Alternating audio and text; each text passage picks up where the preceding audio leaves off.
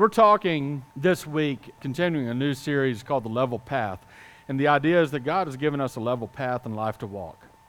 God has not made it difficult for us to obey Him, but one of the most challenging things that I think any of us might encounter is how do we overcome the sin, all the stuff that we drag into our walk with Christ that came from uh, before we even begin to follow Christ, or even things that we've stumbled into since we began to follow Christ. Because when we get off the path that God has planned for us, we get into the, the woods and the thickets and the thorns and the thistles and the uh, chiggers and all of the things that might irritate us and agitate us and hurt us and bring us down. And so we need to make sure that we understand that God has made a way for us to overcome these deeply rooted sins, these deeply rooted habits that embed in our hearts. I, years ago, I had a, uh, a man tell me, come into my office and say, Pastor, if you could figure out a way for me to quit smoking, every dime that I spend on cigarettes, I'd give to the church. And he said, and that's significant. And uh, at the time, I thought, I have no idea. I don't know. I really don't know how to how to get someone off of a chemical addiction like that. Um, but he was serious. He wanted some help, and I felt sort of helpless about it. In the years since, as I've studied God's Word, I've found that there are a number of principles that help us in our walk with Christ to overcome sin and to live a godly, victorious life. And last week we talked about the most significant and foundational principle is that of grace. We have to understand what grace is. Grace is not simply that God has forgiven you of your sins, it is that. But grace is something else too. It is a power. Grace is a power. And you have another power in your life it's the power of sin. And that power of sin is stronger than you are. And that's why sometimes you stumble and you fall, and you feel like Paul wrote when in Romans chapter 7 when he said, I do the things that I don't want to do. I don't want to do these things, but I keep doing them. Why is that? And the reason is, is that sin is not just something, an action that you commit or a thought you think or a word you say, but it's a living and breathing power within you that is stronger than your willpower to overcome it. Because sin has affected your heart, it's affected your mind. And so it's stronger than you. But if you're in the Lord Jesus Christ. If you have a saving, walking, living relationship with Him, there is a greater power that's also within you. It's the power of grace. And so grace is not simply the forgiveness of sins, but it is a transforming grace, a transforming power that you that allows you to not have to live that kind of life anymore. That allows you to make the necessary changes in your life, the changes that may be difficult for you to face. Now, as we begin this message today, we're going to talk about sorrow. Because this is another aspect of the path that we have to walk down. Last week I mentioned if we were to uh, describe a pathway, how would you describe it? Well, it's a stone pathway or a brick pathway. It's a, the yellow brick road, or it might be a, uh, a pathway of gold. You think of heaven, we have the streets of gold. Pathways or streets or walkways are known by however they're made, right? And so, the pathway that God has given you and me to live in this life, that level path, the path that is not difficult to walk down, the path that's by a stream where you can find refreshment, the path, as Jeremiah says, that is uh, uh, designed to where you will not stumble, that path that God has given you is not only a path of grace, but it's a path of sorrow. And today we're going to talk about using sorrow in your life to help you overcome your sin. And it might sound un, uh, sort of strange these days, you know, so many preachers and teachers on television uh, thinking and saying, well, you know, God wants you to be happy. God wants you to be wealthy. God wants you uh, to have all the amenities of life. And God never wants you to suffer, never wants you to be sad. But there's something missing in that kind of theology, the health and wealth prosperity gospel. And what's missing is the truth that God has allowed sorrow to be a tool in our lives by which we can make serious change. And so uh, we're going to talk about sorrow today. And to do that, we're going to talk about Paul and his relationship to the church at Corinth. Now, when, when the Apostle Paul uh, found the Lord Jesus Christ, really, when the Lord Jesus just found Paul and cornered Paul and blinded Paul and met Paul in a supernatural way, Paul was forever changed. And Paul uh, learned that Jesus had this plan for his life that Paul would be the apostle to all the Gentiles, all the, all the people who were not God's elected people, all those who were not Jews. It was Paul's job to reach them. And uh, really an overwhelming task. And Jesus, by the way, had a, a statement that he said uh, that I must show Paul how much he must suffer for my name's sake. And so Paul knew about suffering, Paul knew about sorrow. And one of the tasks that Paul had to do was he found a church home, a base, Antioch, where he could launch his ministry into the Mediterranean world. And he took one missionary trip and began to plant churches. Then he took a second missionary trip. On the second missionary trip, one of the places that he visited was the city called Corinth.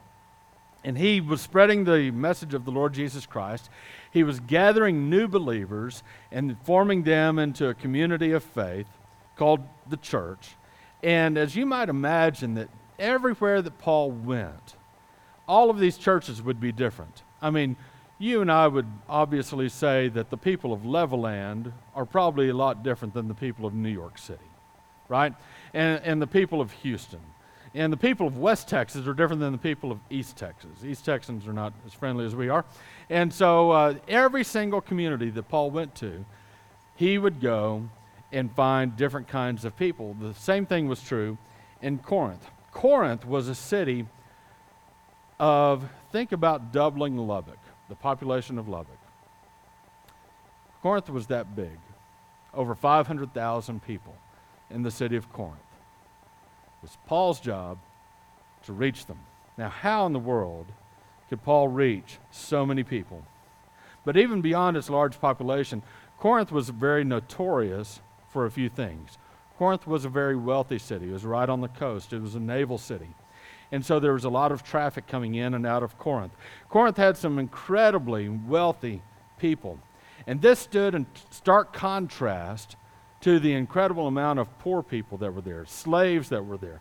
Even those slaves that had been set free by their masters had nowhere to go. Think about it. If you're a slave and your master says, you know, you've done a good job for me, you're dismissed. You're free it's essentially being fired. Because what kind of skill set are you going to have? Are you going to go to the Small Business Loan Association, get out a loan, and start your new dream? No, not, that, not in that day. And so you had a large number of slaves and, and really even freed slaves who would wander the streets at night, sleep on the streets. Incredibly poor people. This was the city that Paul was going to. And if it's hard for a rich man to enter into the kingdom of God, harder even for that to happen than for an eye to go through the, or a camel to go through the eye of a needle, then what kind of task did Paul have in reaching the wealthy, much less the poor there? Corinth was known for its wealth and this vast dichotomy between its poor and its wealthy, but even more so, Corinth was really known for widespread immorality. There was an abundance of male and female prostitutes in Corinth. immorality in Corinth was not just tolerated, it was celebrated. Sound like any society today? People would travel from all over the Mediterranean, literally. They would come from all over the Mediterranean to go to Corinth because that's where they could get all of their sexual fantasies fulfilled. Because what happens in Corinth they thought stayed in Corinth. They were wrong, but that's what they thought. In ancient times, there was even a temple set up to the false goddess Aphrodite, who's the false god of love. And um, it, it, reminds me of an article I read just a couple of uh, months ago. A, a, new church in Indiana uh, was going to begin, and it got its approval from the Secretary of State to be a nonprofit in that state. It's the Church of Cannabis, where they're going to worship by smoking marijuana together. And so you think that's ridiculous. That's not real worship. Neither is a, uh, uh, an idol set up to Aphrodite, where you can imagine all kinds of sexual perversions would take place under the guise of worship. But that's what was happening at Corinth. There was also a temple at Corinth. It was the temple of Apollo. You've heard of Apollo. Apollo was the false god of the sun. Apollo was the false god of healing and prophecy and poetry and music. Um, he was believed to be the protector of crops, the protector of herds. And so, if you had a crop, if you had a herd, if you had something like that, you would go down to the wor- go down to the temple of Apollo, and uh, you would um, make a donation to the priest there. And you see, this, these are the modern day ruins of that temple uh, at Corinth, the temple that was set up for Apollo. And one particular belief of the people there was that the false god Apollo spoke through a female priestess, and she was called an oracle. And this woman would throw herself into an emotional frenzy as uh, vapors of all kinds of different smells would rise up around her. And then, once she got really fired up and stirred up, she would utter and babble incoherently. And her babblings would then be interpreted by a priest. And so it's not surprising that at the city of Corinth, when some of these people heard about Jesus Christ and the forgiveness of sins, that they began to follow Christ and that they also brought with them some of their hang ups, some of their issues, some of their beliefs, even. And so, what did Paul find? What do we find when we read the books of 1st and 2nd Corinthians? We find wealthy Christians segregating themselves from unwealthy Christians. We find immoral habits that were difficult to give up, and even sometimes the church celebrated sexual immorality. And Paul had to deal with that. We find the practice of ecstatic babbling continued. And so when Paul went to Corinth and he started this church and gathered believers, he had a difficult task, and he stayed there perhaps longer than he had planned, but he stayed there 18 months. And he started that church there. But because the issues there at Corinth were so numerous and so deeply rooted and so hard to deal with, he ended up writing four letters to the church at Corinth. Two of them are lost. The other two we call 1 Corinthians and 2 Corinthians. And eventually, the church itself was in danger of being led astray by false teachers. False teachers came in and said that, hey, you're not saved by this Jesus fellow. You're saved perhaps maybe by following him. That's okay if you want to do that, but really, you're saved by doing good works, by being real religious, by going back to this practice of Judaism and, and obeying the Ten Commandments. That's how you're going to be saved, these false teachers came in and said. And they accused Paul of mismanaging money. They accused Paul of not having God's authority, and they accused Paul of being a bad preacher. And Paul had to rebuke the church. He had to call the church to faithfulness to Christ. And so when he rebuked the church in one of his letters, the church responded. Good for them. And how did they respond? They responded with sorrow. They were deeply saddened that they were led astray by these false teachers. They were deeply saddened that they were not being obedient to God. They were truly sad about what they had done. Let me ask you a question. Have you ever encountered someone who is truly, sincerely sad about what he had done? And yet, that sadness did not produce a change in his life. Sometimes our sorrow leads to a real change of life, but sometimes it doesn't. And my prayer today is that you and I will soak in the words of the Apostle Paul about the sadness that we experience when we wander off from God's level path that He has prepared for us. So I'd ask you to take your Bible and turn to the book of 2 Corinthians, chapter 7.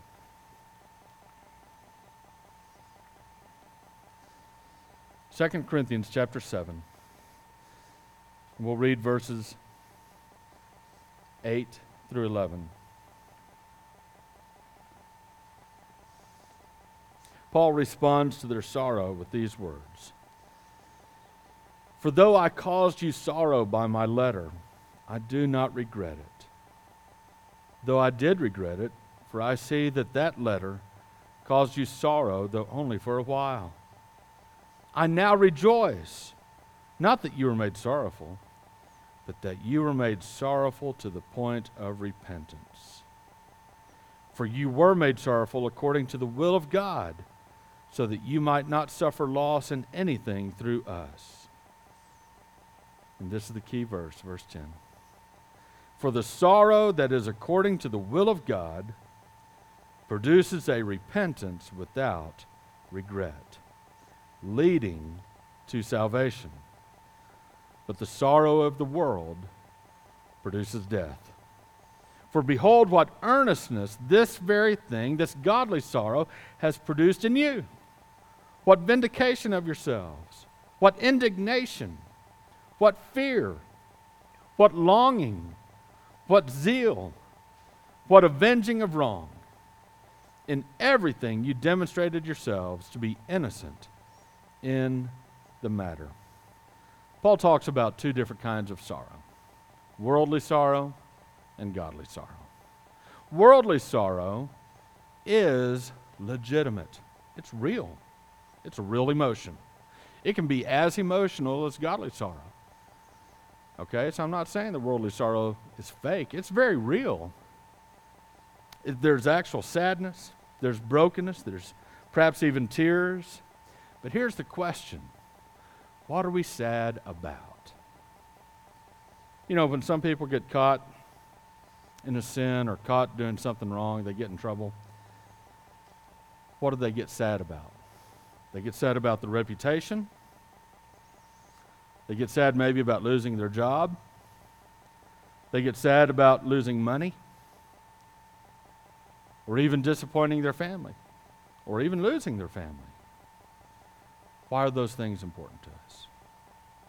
Well, those things, your reputation, your job, money, family, those things bring us comfort. Those things bring us security. Those things bring us pleasure. We don't want to lose those things. It's natural. And there's nothing wrong with not wanting to lose any of those things.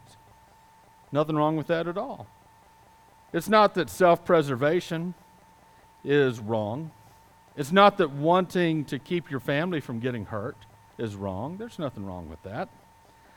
It's that being sad about the loss of those things won't produce lasting change in your life.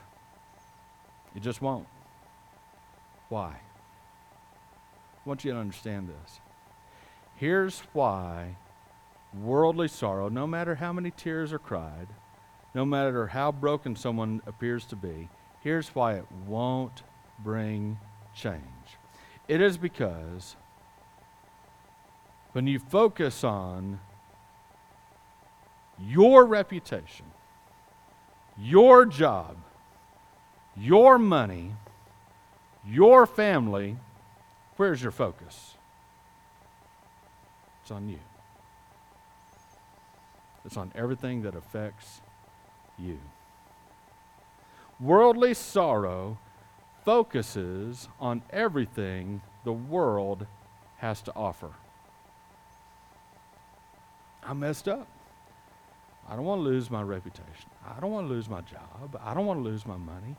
I don't want to lose uh, my family. Let's rephrase it the way it really is.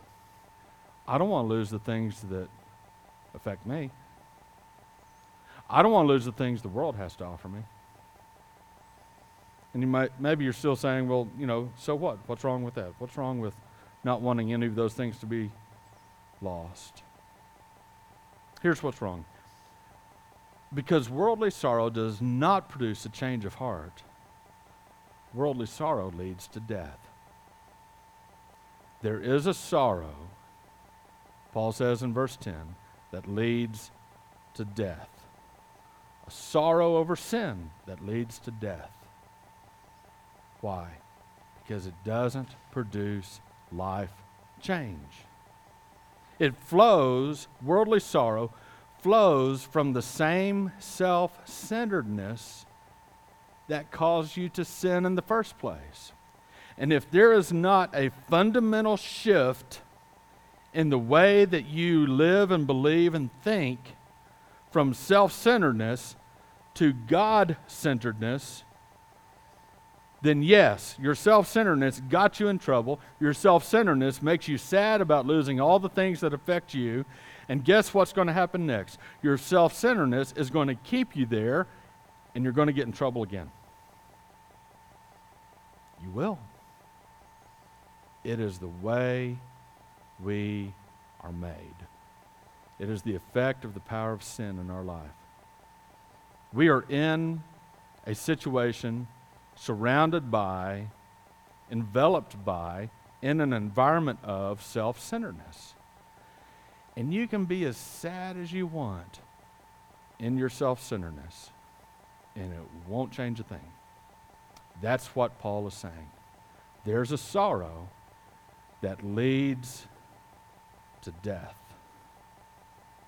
We have to make, make sure that we're not fooled by thinking, oh, I'm, I'm sad about what I did, therefore everything's good now. A heart that desires sin says, I will have whatever I want whenever I want it. I don't care if it's harmful. I don't care if it hurts God or those I love. I'm going to have what I want. That kind of heart isn't just in pursuit of its own pleasures. And worldly sorrow is obsessed with keeping the objects of your selfish desire. All the tears and all the pain are actually about the loss of all of your stuff. The stuff that you're about to lose, the stuff that you want to keep. You were living life for yourself, and now you're in trouble, you're about to lose it. And the self centered orientation of your heart is the same. But there's another kind of sorrow sorrow over sin that is actually beneficial. It's godly sorrow. And I think now you'll be able to see the difference. I hope so. The focus of godly sorrow is not you. The focus of godly sorrow is on God. It is on God Himself. Listen, godly sorrow is pained over the break in your relationship with God. It is heartbroken that God has been grieved, that God has been offended.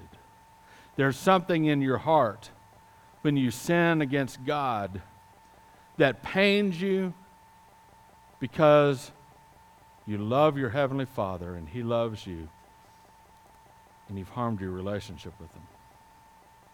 There's a sadness that God's holy law has been broken, that God's love has been ignored. The person full of godly sorrow has a heart that says, I want to please God. I'm more concerned about pleasing God than I am about any loss to myself that I may suffer.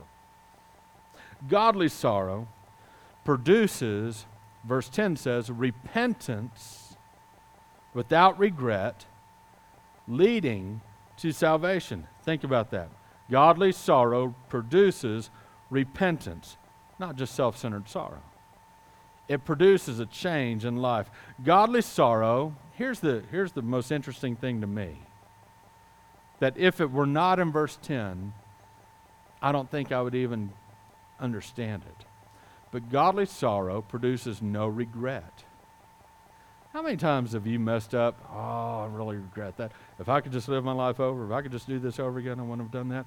I really regret this.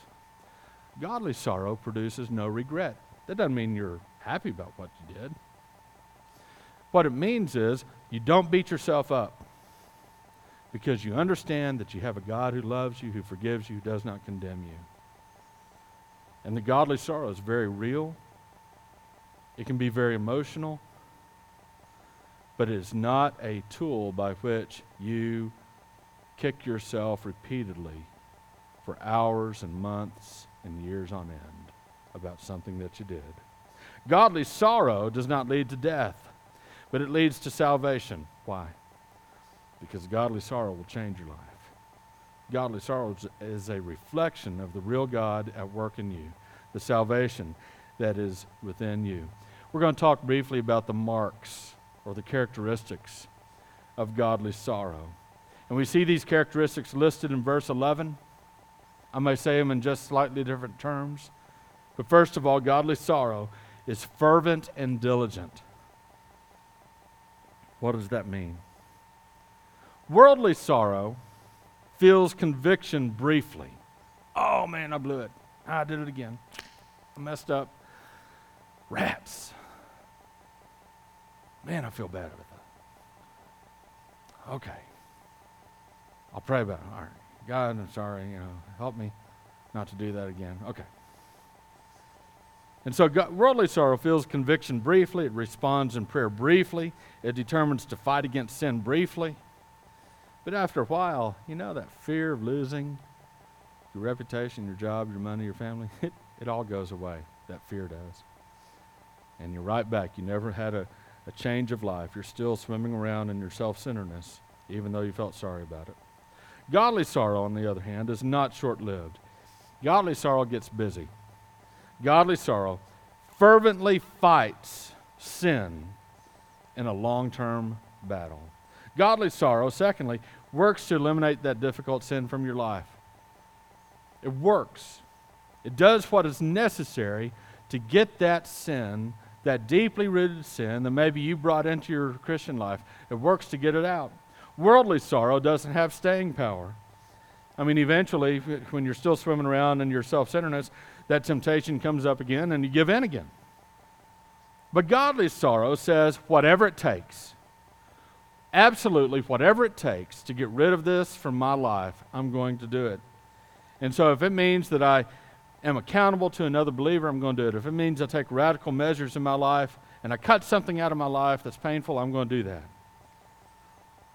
Third, godly sorrow hates. Hates sin. You know what worldly sorrow hates? Worldly sorrow hates the consequences of sin. Oh man, my reputation. I don't want to lose my reputation. Worldly sorrow hates the consequences of sin. Godly sorrow hates sin itself. It weeps over a heart that chose transgression over faithfulness. Godly sorrow is aware that God knows. God knows, even if nobody else knows. God knows. There's an awareness that He is watching, that He knows. In Psalm 51, verse 4, the psalmist, it was David, he had sinned against Bathsheba. He had sinned against Uriah, sending Bathsheba's husband out to the front lines of battle and having him murdered, having him killed in battle. But David does not say, I've sinned against Bathsheba, although he obviously did. He does not say, I sinned against Uriah, although he obviously did. His prayer in Psalm 51, verse 4 is, Against you, you only have I sinned. There was such an overwhelming presence of the idea that God is in my life that David felt like his sin was only against God. And so godly sorrow hates the sin itself. Godly sorrow is alarmed. It's, it becomes alarmed. You know, worldly sorrow produces a misdirected fear. people are going to find out. Oh, people are going to find out. Oh, I'm going to panic. Someone might find out that I messed up, that I did this. That's what worldly sorrow fears. In fact, Proverbs chapter 28, verse 1, great verse. It says, The wicked flee when no one is pursuing. I love that. You know you have a wicked heart if you're running and fearful that people are going to find out when no one's even paying attention to you. The wicked flee when no one is pursuing. Godly sorrow, on the other hand, really doesn't care if people find out about your sin. Why? Because God knows. And His opinion is the only opinion that really matters. Fifth, godly sorrow leads to longing and concern for restoration. There is a deeply rooted desire to make things right. You know what worldly sorrow does? You know, when you're when you're caught up in your sin and you uh, get caught or whatever, you're about to get caught and you're really sad about it, you're really f- afraid that people might find out about it. You know what worldly sorrow does? It tries to minimize the hurt caused to other people. It's centered on you. It's centered on maintaining your reputation. But godly sorrow seeks to restore relationships that have been broken. Godly sorrow says, I need to make this right with someone else. You know what I, have witnessed so many times in, in Christian circles and churches? Uh, I've witnessed so many times there be some kind of problem, and there's a lack of willingness to make things right.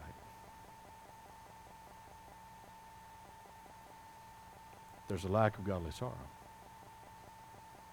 We just sort of want problems to disappear, problems to go away. Godly sorrow, sixth, leads to a desire for justice. Worldly sorrow says, I want to avoid the consequences of my sin. In fact, worldly sorrow says, I want to choose the consequences of my sin. But that's not your choice. Because the devil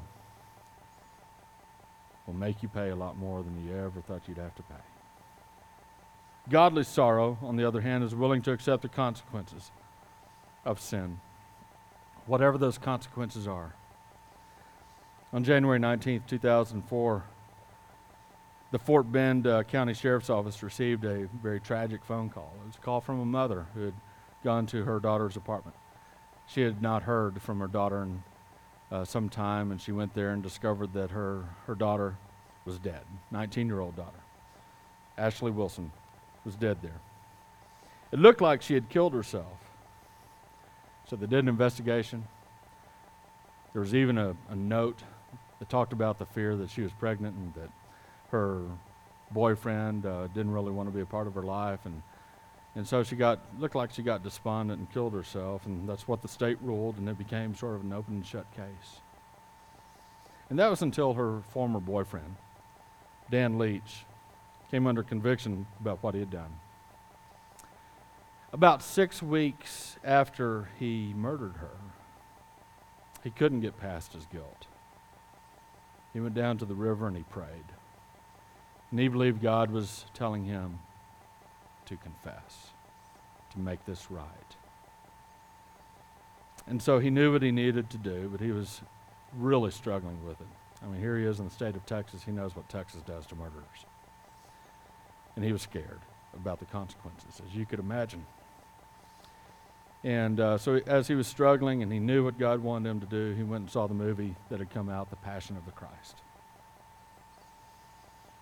And that movie so touched him as he could visualize what the Lord Jesus had actually gone through and how the Lord Jesus died on the cross for the thieves that were next to him and the murderers and for all sinners. That settled it. He went to the sheriff's department and he confessed his crime. They were absolutely stunned. In fact, they didn't want to believe him. They thought he was making a false confession but he shared details about the crime scene that only he could have known. And in the end, he even uh, confessed, and he, although his attorney initially pled not guilty on his behalf, he admitted all of his crimes to the jury. And he received, he was hoping to receive a 20 year sentence, which would be the minimum for the crime that he was charged with. But he received a 75 year sentence and he's eligible for parole in 2041. Why? Why would he confess? Real guy, Dan Leach. He'd gotten away with murder, literally. He'd gotten away with it. Why did he confess? Because his sorrow was a godly sorrow. A worldly sorrow would have kept it a secret, but a godly sorrow makes things right. He came clean. I would ask you today to ask yourself this question whether you have godly sorrow over your sin. I want you to listen to a passage of Scripture in Psalm 25.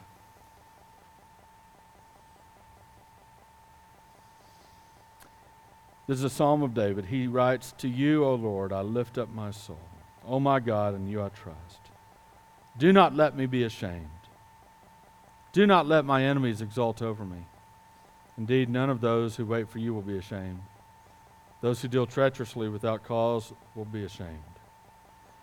Make me know your ways, O Lord. Teach me your paths. Lead me in your truth and teach me, for you are the God of my salvation. For you I wait all the day. Remember, O Lord, your compassion and your loving kindness, for they have been from of old. Do not remember the sins of my youth or my transgressions. According to your loving kindness, remember me. For your goodness' sake, O Lord. Good and upright is the Lord. Therefore, he instructs sinners in the way. He leads the humble in justice, and he teaches the humble his way. All the paths of the Lord are loving kindness and truth to those who keep his covenant and his testimonies. For your name's sake, O Lord, pardon my iniquity, for it is great. Who is the man who fears the Lord? He will instruct him in the way he should choose. His soul will abide in prosperity, and his descendants will inherit the land.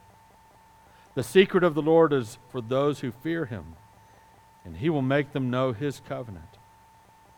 My eyes are continually toward the Lord, for he will pluck my feet out of the net. Turn to me and be gracious to me, for I am lonely and afflicted. The troubles of my heart are enlarged. Bring me out of my distresses. Look upon my affliction and my trouble, and forgive all my sins. Look upon my enemies, for they are many, and they hate me with violent hatred. Guard my soul and deliver me. Do not let me be ashamed, for I take refuge in you. Let integrity and uprightness preserve me, for I wait for you. Redeem Israel, O God, out of all his trouble.